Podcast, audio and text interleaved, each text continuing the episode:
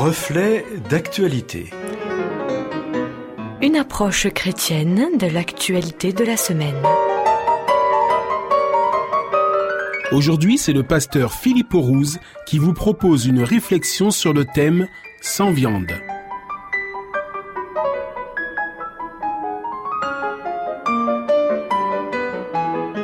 En 2010, la gastronomie française dans son intégralité est entrée au patrimoine de l'UNESCO, plus précisément au patrimoine culturel immatériel de l'humanité.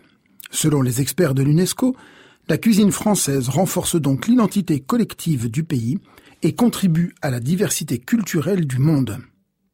Dans ce concert culinaire, une ville se détache, la capitale des Gaules, Lyon. Le site patrimoine-lyon.org relate que, depuis 1935, et grâce à Kurnowski, célèbre critique culinaire, la ville porte le titre de capitale mondiale de la gastronomie.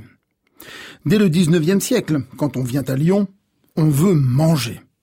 D'abord chez les mères, femmes de caractère et cuisinières exceptionnelles, ces cuisinières d'excellence qui ont contribué à faire de la cuisine lyonnaise une véritable institution.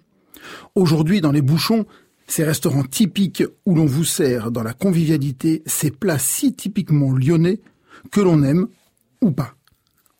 Qui ne connaît pas, au moins de nom, Paul Bocuse, le pape de la cuisine, Monsieur Paul, chef étoilé, meilleur ouvrier de France en 1961, désigné cuisinier du siècle par Gaudemillot en 1989. Il a contribué à donner à Lyon la renommée gastronomique qu'on lui connaît aujourd'hui.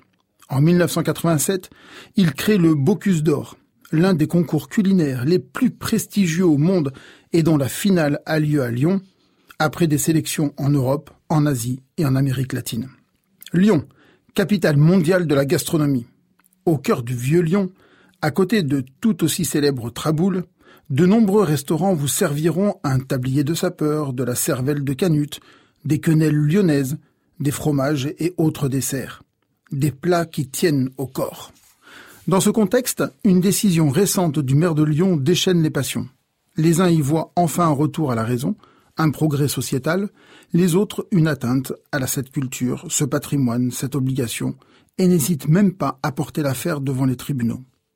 Parler d'alimentation, c'est toucher à l'humanité, au cœur de l'humain, à ce qui le fait vivre.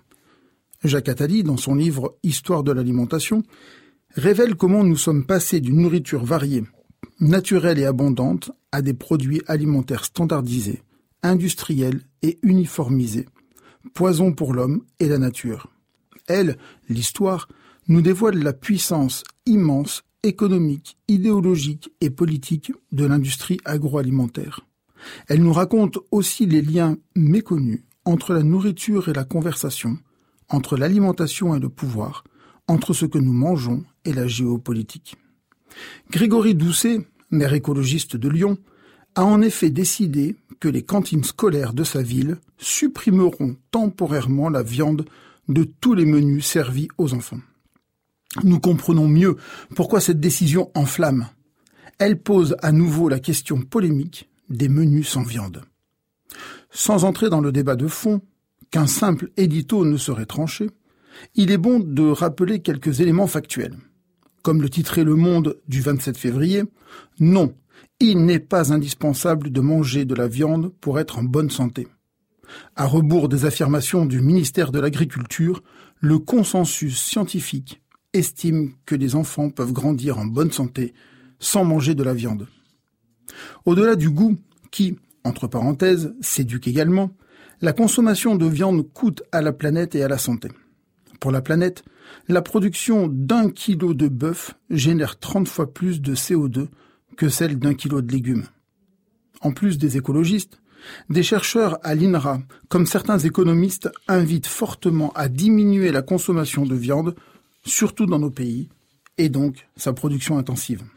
Nous pourrions aussi aborder le bien-être, voire le respect de l'animal l'association L214 publie trop régulièrement des abominations dans le traitement des animaux.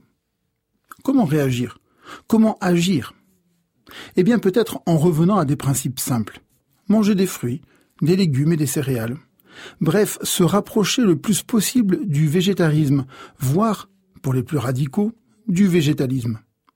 Le premier exclut la viande et le poisson, alors que le végétalisme bannit tous les produits d'origine animale. Viande, poisson, mais aussi œufs, produits laitiers, miel, etc. Sans viande. Mais est-ce possible? Bien sûr. D'ailleurs, toujours selon Le Monde, l'Académie de nutrition et de diététique aux États-Unis a estimé en 2016 que les végétariens et végétaliens présentaient un risque réduit de développer certaines maladies cardiaques, certains cancers, du diabète ou de l'hypertension, à condition bien sûr que leur régime soit équilibré. Le débat continuera puisqu'il a commencé depuis la nuit des temps. En reprenant le récit de la création, tel qu'il est mentionné dans la Bible en Genèse 1 et 2, nous constatons un régime végétalien. Dieu n'autorise la consommation de viande sans le sang qu'après l'épisode du déluge. S'ensuit des conseils nutritionnels sur les types de viande, dont certaines impropres à la consommation. Même si certains estiment caduques toutes ces recommandations, peut-être le moment est venu de réellement s'interroger sur notre pratique alimentaire. Nos choix impacteront la santé de l'homme, la vie des animaux et la préservation de la planète. Ça vaut la peine de s'y arrêter quelques instants. Et si le premier pas était une solidarité avec les élèves lyonnais? Au moins un repas par jour, sans viande. À tester. C'était Reflet d'actualité, une réflexion qui vous a été proposée par le pasteur Philippe Aurouze. Retrouvez cette chronique en podcast.